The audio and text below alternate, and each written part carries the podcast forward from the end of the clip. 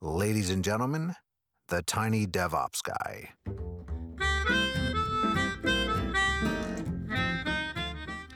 Hello, everybody. Welcome to another episode of the Tiny DevOps Podcast. I'm your host, Jonathan Hall. And on this show, we like to talk about dev and ops and all related things for small companies. It's sort of the opposite of FANG. So we're not we're not deploying 10,000 node Kubernetes clusters. We're we're focused on uh, five or 10 or 20 uh, engineers in our in our uh, engineering team. So that that's the focus of our show. Today, I'm excited to have uh, an old uh, should I say old friend? We've been friends for several years. Uh, Yeah. we, we worked together briefly. uh, so my friend Parham uh, Doustdar here. Uh, did I say that right? I probably didn't. You said that perfectly right. Perfect. Wonderful.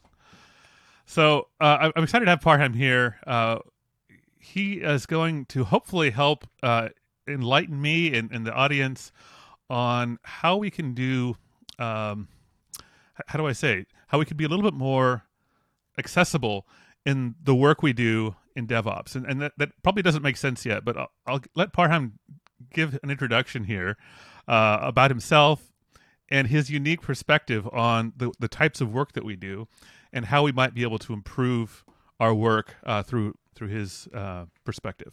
Welcome, Parham. Tell us a little bit about yourself. Hi, thanks a lot. Um, so my name is Parham. I met Jonathan in booking where um, I think it was five years ago. Um, I after uh, since then I basically moved on to Core Infra where I was creating deployment software to um, help people um, deploy their software to multiple Kubernetes clusters. Um, so we we wrote an open source software called Shipper. Um, so that was how I was personally involved in in DevOps. Um, I uh, I was born completely blind, so I um, I have been programming with something called a screen reader that reads the screen to me, um, and that was basically how I was involved in um, in the in in my DevOps days. And now I'm the engineering manager of accessibility at Booking, uh, which is a very uh, new position. I've been here for like four or five months, so um, so very new to the role. Um, but still very in touch with the DevOps world and, and what's been happening there. That's great. So, uh, as Parham mentioned, uh, he's he's totally blind, which uh, puts him in a unique position, I think, to talk about coding or engineering uh, in a way that uh, many of us often don't think about. So, uh, I, I heard you give a presentation uh, maybe three years ago at a Go meetup in Amsterdam, uh, and you talked about coding in Go and, and the reasons you like Go. Um, because of its simplicity, its syntactic simplicity, and it makes it easier to uh, to, to understand certain things. But you also talked a lot about coding style, and I wonder if you might talk a little bit about the coding style. Actually, before we do that, let's discuss um, why accessibility is important for everybody, not just uh, the minority of people who who don't have vision. Because you talked about that in your in your presentation. I'd love to hear your thoughts on that. Yeah, so um, there is a well-known fact. I mean, when when I was doing my talk, I wasn't actually in accessibility, so I didn't really have access to data about this. Uh, but as I've gone deeper and deeper into accessibility, there's clear data around the fact that when you um, are creating software, um, and and whether this is like digital assets or it's like um, um, just writing code, um, and you have a wider audience in mind, what ends up happening is that you lift up the quality of that software or, or the source code or, or whatever it is you're doing for everyone as well. And that was what I was talking about in that uh, Go meetup, which is um, ideally the way I think about my code is that the um, least experienced person in the team should be able to understand it with no problems. And if we get there, um, then um, we're a very productive team. What I've what I've seen people do sometimes, and I'm I I was kind of um, um, guilty of doing this five six years ago as well. Is that you go read a book about the uh, whatever algorithm of uh, uh, traversing a tree on Bash. and then you're like, "Well, that's cool. That I can totally apply that to this problem that I'm solving." Um, and and there's a better way or or an easier way or a more like easy to read way that's not horribly um, I guess um, non-performant or, or or isn't horribly bad in in performance but you're like you, you know I learned this new thing. I really want to apply it at work.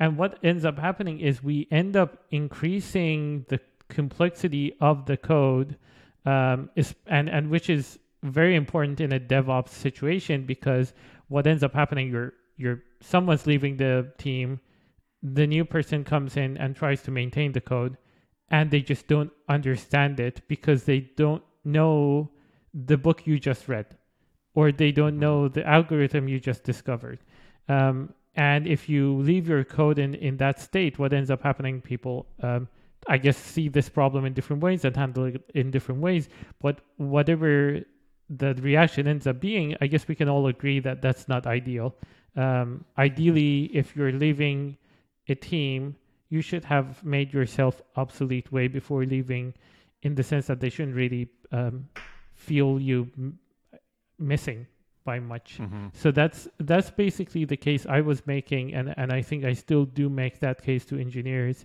um, w- when it comes to code quality and code readability that um, the focus on on clarity of the code is basically the the point i'm making here um, and mm-hmm I'm not saying that means to the exclusion of everything else. So this doesn't mean uh, if you can use hashes for everything because it's more readable, make a 10 gigabyte the ca- the cache of stuff um, and don't do a proper way. But what what I mean is if there is a way that's clearer, easier to read, and and easier to maintain that isn't um, very like low in terms of performance, I would personally suggest um, you to lean more towards the one that's more uh, readable. So, so broadly speaking, the more readable the code is, the easier it is for you to understand. Exactly the same way that it's easier for everybody else to understand. Yeah, yeah, that's basically it. Uh, so that, that that's not like rocket science. There, it, it basically makes uh, communicate clearly uh, with your code and, and probably everything else you do. Is that fair? Yeah, yeah, yeah. I mean, and and that's the thing. I, I guess this this is also in in literary. Um, if if you know, if you look at like Shakespeare, right? We have Shakespearean work where he's like, "Let me look, let me show you how awesome I am with the language," which doesn't necessarily make sense to the um, everyday reader like me. I'm like, "What the hell is this guy saying?" Um, right. And and and I think the work that he's done that has survived is the more um, work aimed toward the common um, people, which is easier to to to understand and um, and reason about. And that's basically what what I'm inviting people to do, which is um, uh, code is a form of communication with the computer, but it's also a way of communicating with the poor soul who's going to maintain this after you're gone. So do that yeah. task in in a very careful and responsible way. Would you mind sharing your story a little bit about how you got into computers and, and computer programming? Yeah, sure. So I basically started uh, when I was 14. Um, so I discovered a game, a form of a genre of games called an audio game, which is basically a game where um, you put on headphones and everything is done in a way that you're um, only interacting with the game world through audio. So there's no videos at all. And mm. I, I played a couple of these and I was like, well, fine, I want to do these more and I want to create them. and and I uh, I started learning Visual Basic 6, which was like a little bit outdated. This was like 2004 5. Uh, but okay. that was basically the, the book I could find that was uh, an audio tape that I could actually learn from. Uh, uh-huh. And then I started creating audio games. Then I went into multi-user dungeons, which is a text-based uh, text-based role-playing game that you play online. There's a whole ton of them. uh, and I started programming those, and that was my introduction to object-oriented programming because everything was an object, and you had to basically uh, program verbs for them, like throw and pick up and attack and stuff. Um, Yeah. And then I I went on to learn PHP, and I went on to to university where I didn't really have any books or or any um, kind of like um, material to study from. So I basically just had to learn in in the um, classroom or um, f- fail. That was basically my only two options. And I, Uh-huh. um, as soon as I found a job, I basically just quit because I was like, this is too much, too much work for little return. And Mhm. uh, that's when I basically got my associate's degree and got out of university and uh, started working on web applications with PHP and, and, and specifically the backend because if I design the front end, it's going to be horrible. Fair enough. Yeah, yeah. Uh, what what have been the challenges? Uh, I mean, I, I, I of course, I mean, our worlds are are very different in certain ways. Obviously, um, for me, it's. Di- I'm sure you have the same difficulty imagining my world as I do imagining Yes. yours. Yeah, um, yeah. But what what is it like uh, going to university and finding a job uh, w- without being able to, to see? I mean, and I have two two two parts of that question. First, um, from your perspective, what what is it? What are what's the day to day like? Like, how do you read and write code and, and and stuff like that? And then second, interacting with other people who aren't used to dealing with blind people. What how how does that work? Yeah, so I um on on the first question, um it's been a discovery journey for me because um things have been uh, getting better and worse in terms of accessibility of of coding software. Um, right now, I'm using Emacs, uh, Emacspeak, which is basically a plugin that um, pulls out information from Emacs APIs about like the color of text, uh, any highlights and stuff like that, and turns that into speech, um, Mhm. which is really cool because you can actually program it to do stuff that isn't accessible. Like usually a screen reader, what it does is it just pulls out information from software through the API that the developer puts in. So if they don't implement an interface, you just don't have access to the data anymore. And then that's that's where a screen reader might just say button or checkbox, and you're like, what am I ticking if I tick this box? What's gonna happen? And um, so with with Emacs and Emacspeak, because everything's basically done in Lisp, so you can go view the source code and modify it, and and basically make stuff accessible that that isn't accessible. So that's that's why Emacs has been my environment of choice for like five years now, um, and that's been basically how I do my my coding. And for a long time, I was also doing my personal task management and stuff inside Emacs with uh, with something called org mode, which is basically a way to write structured text, kind of like Markdown. Um, but you can fold text and you can expand it and stuff like that. So that was uh, that was pretty useful.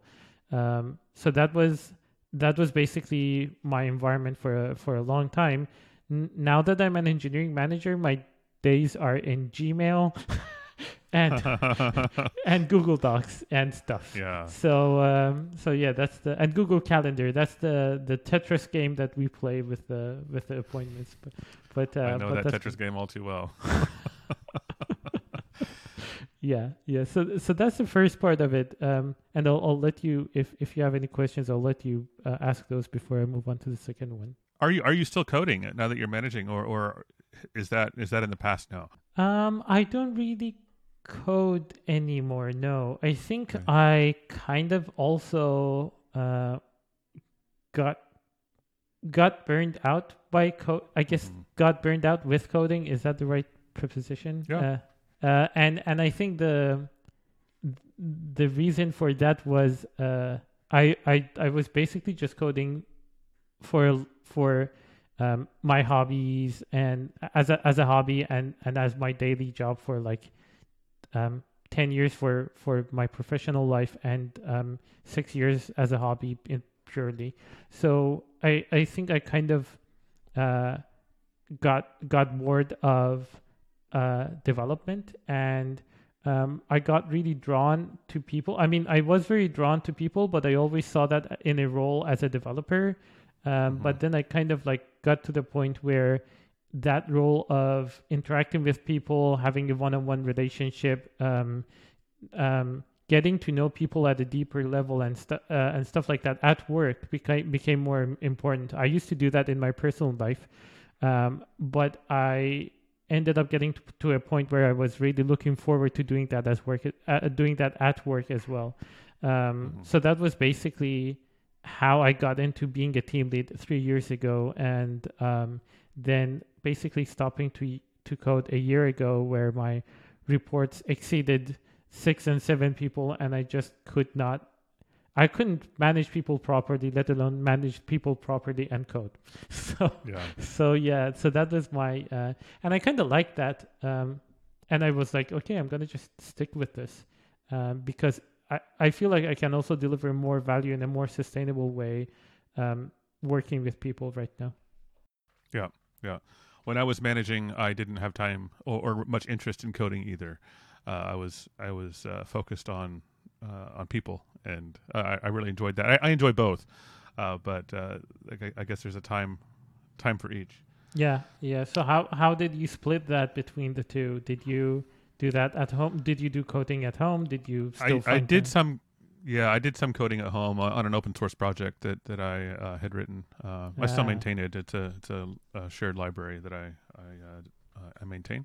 yeah yeah yeah so that's your coding became more of a hobby for you It did, and, and, now I'm coding uh, uh, to some extent again. Um, I'm no longer in a management position, yeah Uh, yeah so So Okay. at some point you had a hobby, a child, you were in a marital relationship and you were working at the same time. yes, definitely. And to, and to be clear, I'm still in a marital relationship. Uh, we, yeah, we, yeah. we I didn't guess get like divorced you or don't anything like you that. don't have that. like wow, I just yeah. Sometimes I'm like, how do people actually schedule so many stuff into their day? I I just feel lazy right now. I'm so I'm gonna Yeah. just get out and leave. So, so on to the second question then. Um, how, how do you find a job, and how do you go to go to university, and how do you do these things with people who who aren't accustomed to working with blind people? Wh- What's that like? Yeah, I guess there is a more sweet part of it where you encounter people who are actually excited to know you, to get to know your world, and to let you into their world. So it's more of a mutual um, relationship, and and they're really good at replacing body language with um, with verbal cues. Um, hmm and and then once in a while i just meet people who are not good at one or many of these like maybe they Yeah. just may you know i was in in meetings in in my team at some point where i would say so is everyone okay with this and then i would just get silence and i'm like guys i don't i i can't read your body language. You need to help me out here. And Yeah. and i think that was basically the um the the the one of the moments where i didn't really um I, I you know where people could take information away or or add that at will um more readily than than you know you can maybe hide facial expressions and so on. Um so it it all depends on how self-aware people are and how interested they are in in making that relationship work. And i guess um just like you i encounter people who are interested to do that and people who are not. Um hmm and and so like when it comes to a, a, a an interview i guess that's the most um high stakes in a short amount of time kind of um, conversation where uh i i basically try to present my myself. And usually if i in the past if i got rejected it i would take that on as oh i'm horrible and why am i not a good software developer? and stuff. This was like five years ago when i was applying for companies to to get out of iran and come to the come to the come to europe in general. Um and uh, what I ended up learning is that some of these companies, it's not just a matter of passing the interview at any cost. It's a matter of do I really want to be working with these people? So if this person's not um, letting me into their world and and making a mutual relationship happen over a conversation um, that's like an hour, uh, should I even want to work with them over a period of time? And I think one thing that I've discovered is I'm I'm now a lot picky, a lot more picky on on who I spend time with.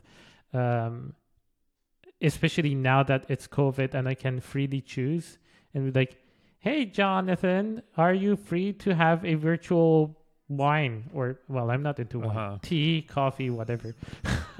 And and and so like it's it's a lot easier now um to to to get to surround myself with people who i actually connect really well with. Um but but it's it's a lot harder when you have to go out there and go and do job interviews or um or like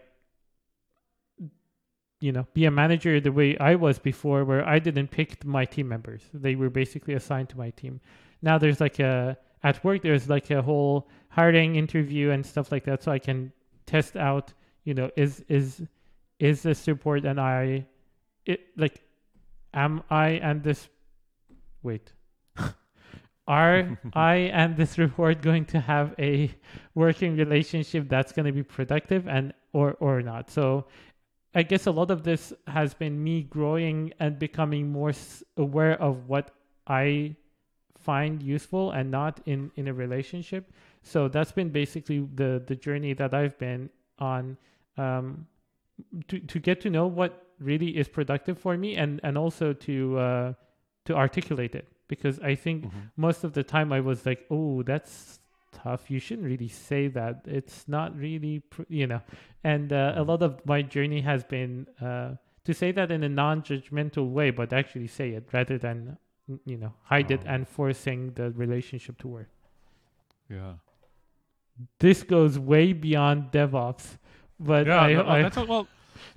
I it, hope- it does and it doesn't. You know, I, I always say that DevOps is really about people more than it is about Yeah. computers. Uh, Yeah. it's about culture and it's about uh, cooperation. So Yeah, yeah. Especially Um, DevOps because you're basically at the um, intersection of uh, other people and, and computers, right? exactly, exactly. A moment ago, you said that over time, uh, I, I, I might misquote you, but I think you said over time, accessibility has gotten both better and worse. Do, do you want to elaborate on that a little bit? What, what do you mean? So the the the problem in in most situations is that people are not aware of um, people with disabilities or any sort of neurodiversity who's in the workforce and is using their application or is using their code. And what's happening is that uh, uh, th- there are there are people who um, are very aware and they write proper code and they write proper software, and there there are people that are not. Um, be, but because of the fact that we don't really have proper policies in place and there is no easy way to test software to see how accessible it is, um, the the state of accessibility tools and accessibility software and operating systems and stuff like that uh, fluctuates a lot. So when you're when you are writing a uh, code to I don't know deploy your container on on Kubernetes and you're looking at the logs, you're able to skim with just you know with your eyes and just quickly take in a whole lot by looking for I don't know red lines versus green lines. And when maybe you're heuristically saying, well, if the number of red lines exceeds some subjective um, feeling, then I see that things are wrong and I need to, you know, get more into detail and read the actual line.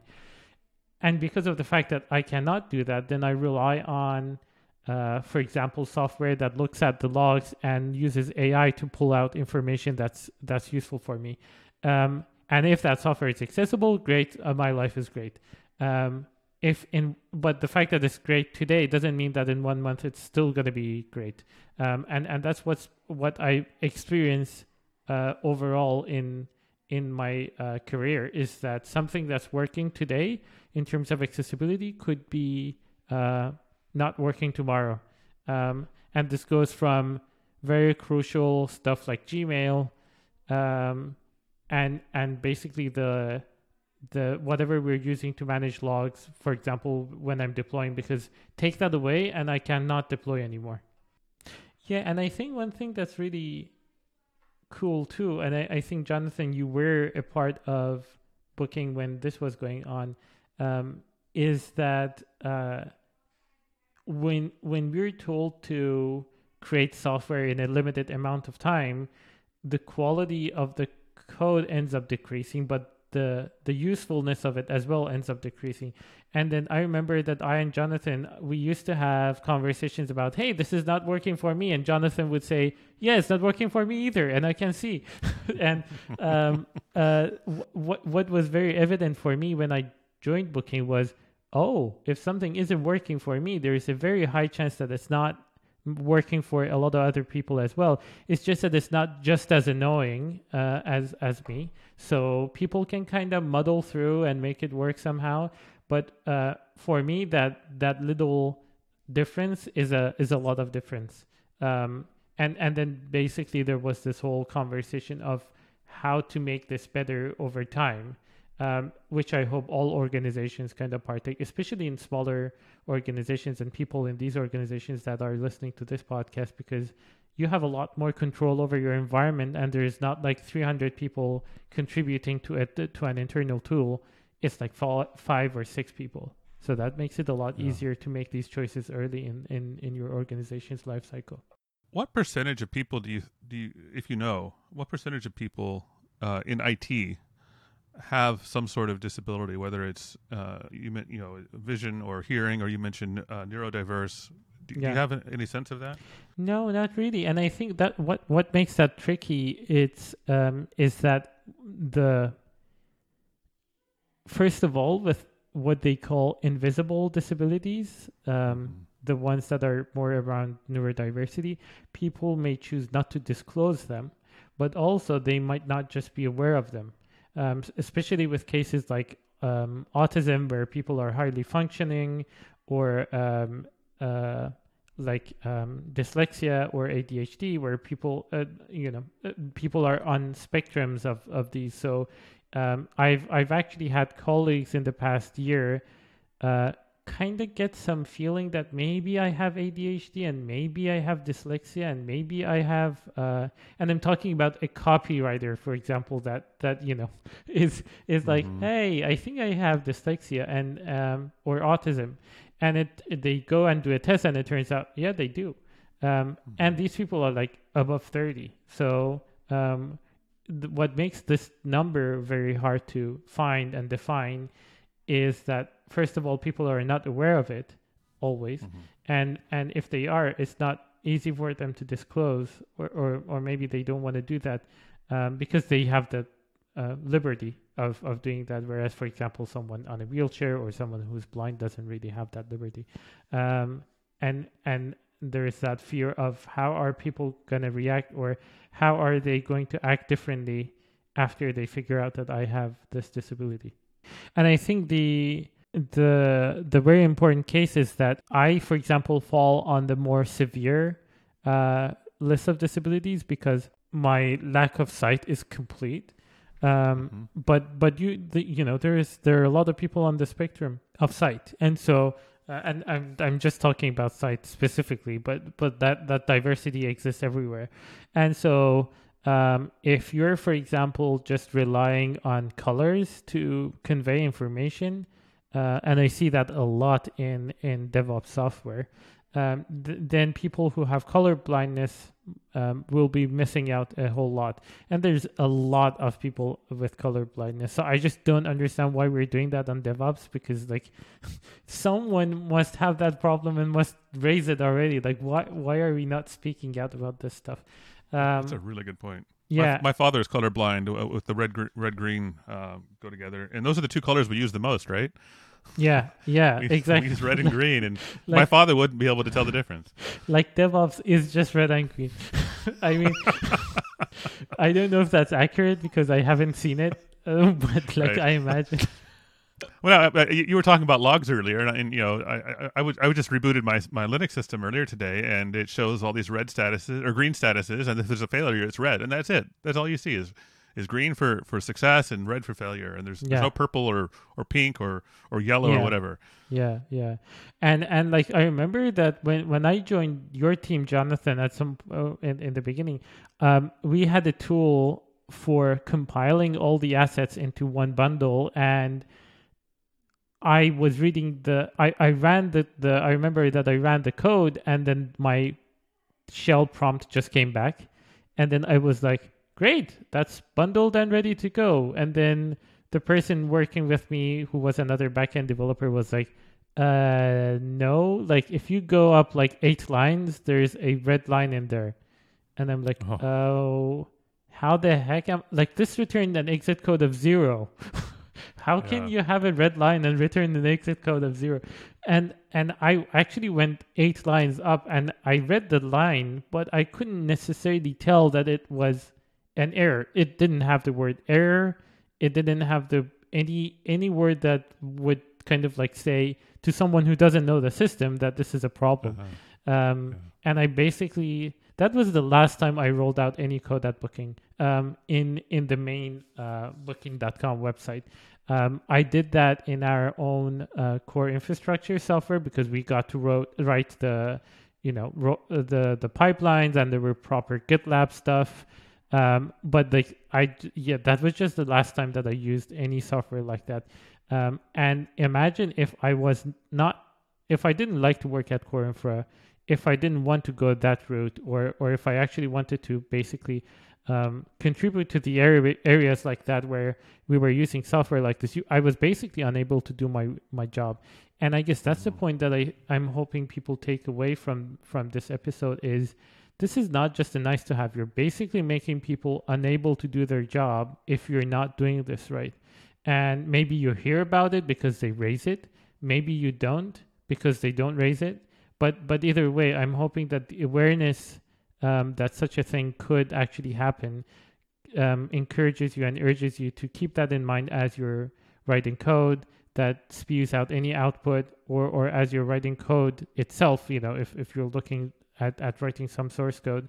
Um, and um, you're, for example, using colors, uh, n- notations that are only visible to a certain set of people and stuff like that to convey meaning.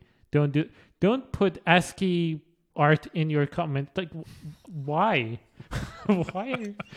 like, I've I've read code where someone's look at, instead of telling me what each key of a hash does, they just manage to turn it into an illustration of this is what it's like. This is what this hash contains. And so just tell me like in proper code. just leave proper code. Why? Why are you doing it? Yeah. So that's the sorry. Just went off on the rant. But no, uh, that's great, I- and I, I think that's that, that that's where I want to take this episode. By the way, is is what can we do as uh, as coders and as engineers? What steps can we take? What what change of mind do we need to to improve in these areas? And and you've mentioned a few things, of course. You you know at the beginning, um, more readable code.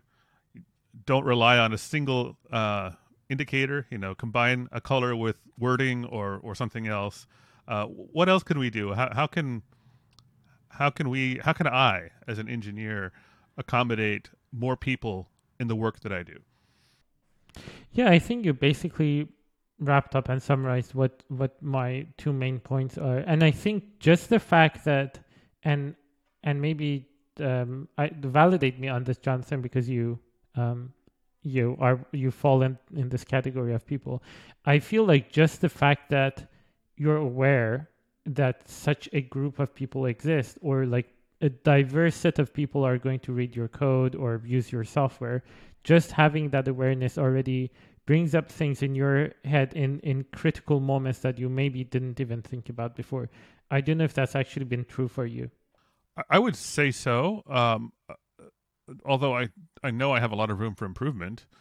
Uh, I mean, just historically, I I tend to I tend to make a mistake until I I realize it's it's a mistake, and then I I go back. So, for example, just what you described to me now about uh, coloring your your log lines. Uh, I had never really thought about that uh, in that context. I mean, I, I will I will color my log lines, but I also put the word error or warning there. Right. But I do that more for the fact that I want to be able to grep that line Yeah. with exact- a tool Yeah. when the yeah, colors aren't there. Yeah. Yeah. Yeah. Exactly. Uh, yeah. Which which I guess is kind of related. The the tool is also colorblind. Yes. Uh, Yeah. But I, I hadn't thought of it in the sense of my dad might read these logs, or uh, Parham might come along and, and need to be able to deploy this without uh, without visual cues. Yeah. So n- now that I, now that you've made me aware, I definitely I will be thinking about this next time I'm writing a log library that includes colors. Yeah, yeah, and I think the colors are certainly important there to you know to to be there. Maybe one can make the colors customizable for people who are colorblind or something like that. But certainly for people who can use it, totally let's put it there. Let let's let everyone use that as well. Just don't take that grippable th- string away, so that you know.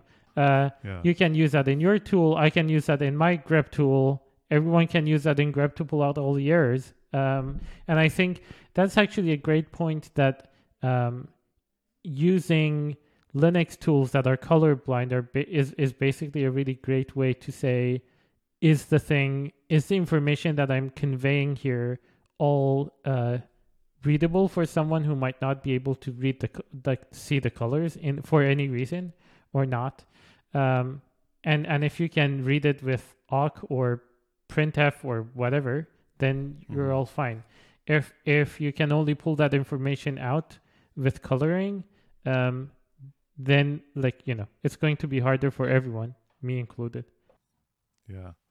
My first computer when I was eight years old was a Commodore 64. And we had it hooked up to a black and white television set. So I, I was effectively colorblind for the first three or four years of my computing, just for the fact that I had a black and white monitor. And I remember being frustrated, like, why don't people make games with that are that work with higher contrast? But I'm digressing a little bit. yeah it's uh maybe we should give everyone a black and white mm, screen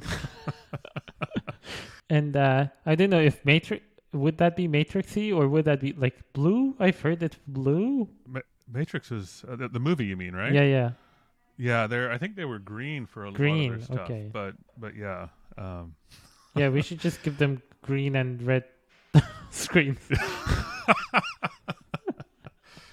great. yeah i'm not sure if it helps my case if you give people just green and red because i think that covers like 99% of use cases um Yeah, I think as long as it's not, I, I think the best case is to just give everyone the same color, like white, just white, Mhm. not black and white, just white. Just white. Uh, just yeah. white. Yeah, okay. because then that forces everyone to to take color out of the equation. I'm I'm hoping that part of your listener base is also working on software that is making other people's jobs easier by helping them, you know, roll out code, see how their code is performing, um, how things are going in production, and blah blah. blah. But usually that that's that set of software is very very inaccessible to me because uh, and I've been in contact with companies about that, and they're like, uh, I, I created an issue, and I swear the the the comment that I got is, this is a visualization tool, and we're not gonna change it, and so go find something else. Um, and and I think that was Grafana. so Yeah, okay. so like um i i ba- yeah if if you're working in one of these companies take that into account because finding a job as someone with any sort of disability and you're basically convincing um, someone with a bias that you can actually do the job it's already hard enough don't make it harder by making your tool inaccessible so that these people have to jump through hoops to do um, things that people who are um, not having any sort of disabilities can can do all of that stuff for free um, with with very little effort. Do you know of any resources that we can share with the audience uh, if they're interested in learning more about accessibility uh, considerations in the software they're designing or the engineering they're doing? Blogs, podcasts, books, uh, anything like that. Unfortunately, we have very few people who have gone to be uh, like very uh, successful engineers and write, you know, books and stuff to others about how to write accessible code. And um, in when it comes to ex- producing accessible software, I would say look at the accessibility um, guidelines for your platform. So that's Windows and Mac, and they all have like Microsoft has a really great developer website for accessibility. Uh, Mac has a uh, if uh, if you go to developer.apple.com and search for accessibility, you find a whole lot of um, information about like native apps in general. Um, if you're if you're looking at code, I what I found is that as long as you're writing high quality code in terms of uh, taking the readability into account, um, and I, I think for me the uh, Uncle Bob's co- um, book of what was that called? Clean Uh, code. He has several clean clean, code. code, clean Yeah, yeah. architecture. Yeah, I think the Uh, clean code specifically was about uh, Okay. about readability. Um, hmm and maybe you don't agree with the solid principles or object oriented programming and you want everything to be functions and, and all of that but um, the the core message of the book and i think you'll you'll you'll find that out if you check check out the book is that um, the the core message is still applicable to applicable to to basically any um, any language that you're using it's just that it's up to you to figure out how that actually shows up in your language. But I feel like there's a lot to learn from a book like that, um, and and apply that in in your everyday life and job.